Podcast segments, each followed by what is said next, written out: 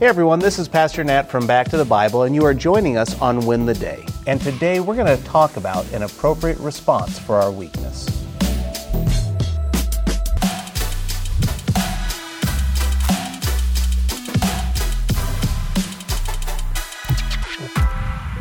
When crisis strikes, how do you respond? I find it fascinating that several people can come upon a situation but everyone will take a different approach. Uh, for example, a person complains about a headache. So one person may offer a prayer, uh, another person hands them ibuprofen. Another one will say, no, no, forget all that, go see a chiropractor.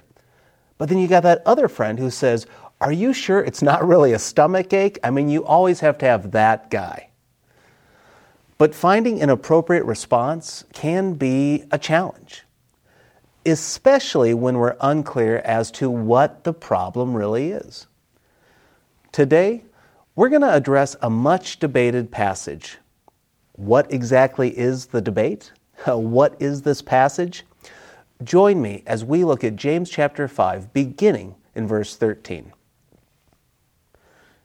Is anyone among you suffering? He should pray. Is anyone cheerful? He should sing praises. Is anyone among you sick? He should call for the elders of the church, and they are to pray over him, anointing him with oil in the name of the Lord. I told you that this was one of those passages that is heavily debated.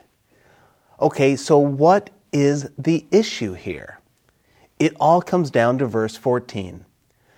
James writes, Is anyone among you sick?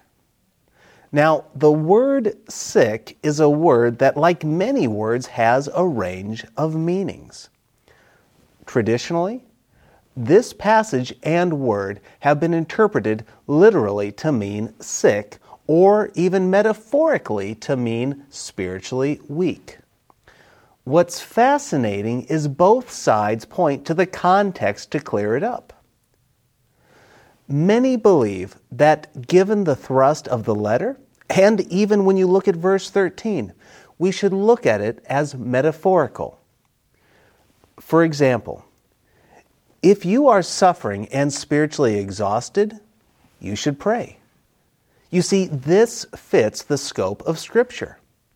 Uh, think about what Paul writes in 2 Corinthians chapter 1, beginning in verse 3 he says, Blessed be the God and the Father of our Lord Jesus Christ, the Father of mercies and the God of all comfort.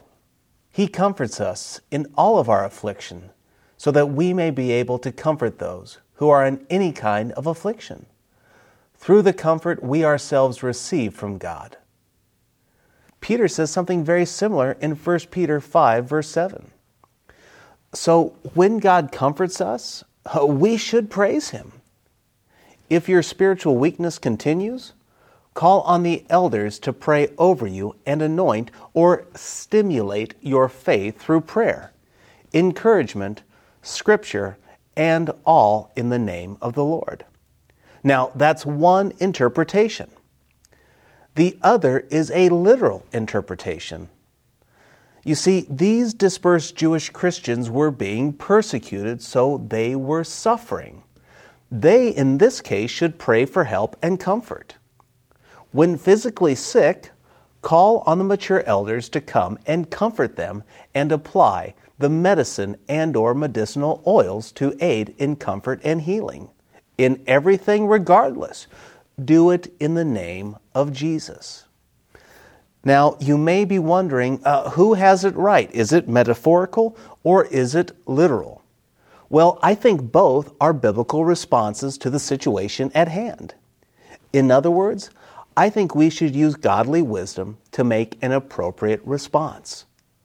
If you're spiritually weak, pray for comfort and praise God when it comes. Call on the elders. Call on the spiritually mature to support you as you are weak. Likewise, when you're sick, do the best thing for your health according to the team around you. Call on your pastors and elders for prayer and help. So here's my challenge for you today provide and encourage an appropriate response. You see, I don't know what deficiencies and struggles you are facing today. I assure you, they are real. So I want you to respond to them appropriately. And through all and above all, bathe it in the name of Jesus Christ. You see, friend, when we do the best thing and we bathe it in prayer, that is when we will win the day. Hey, I hope you enjoyed the message today. If you'd like to go even deeper, join us in Go Tandem. Go Tandem is our spiritual fitness app to help you move closer to Jesus each and every day. So download Go Tandem on your mobile device. Oh, and by the way, this service we offer is at no cost to the user or even to the churches who benefit, but it does come at a real cost. Would you consider partnering with us at backtothebible.org? That's backtothebible.org.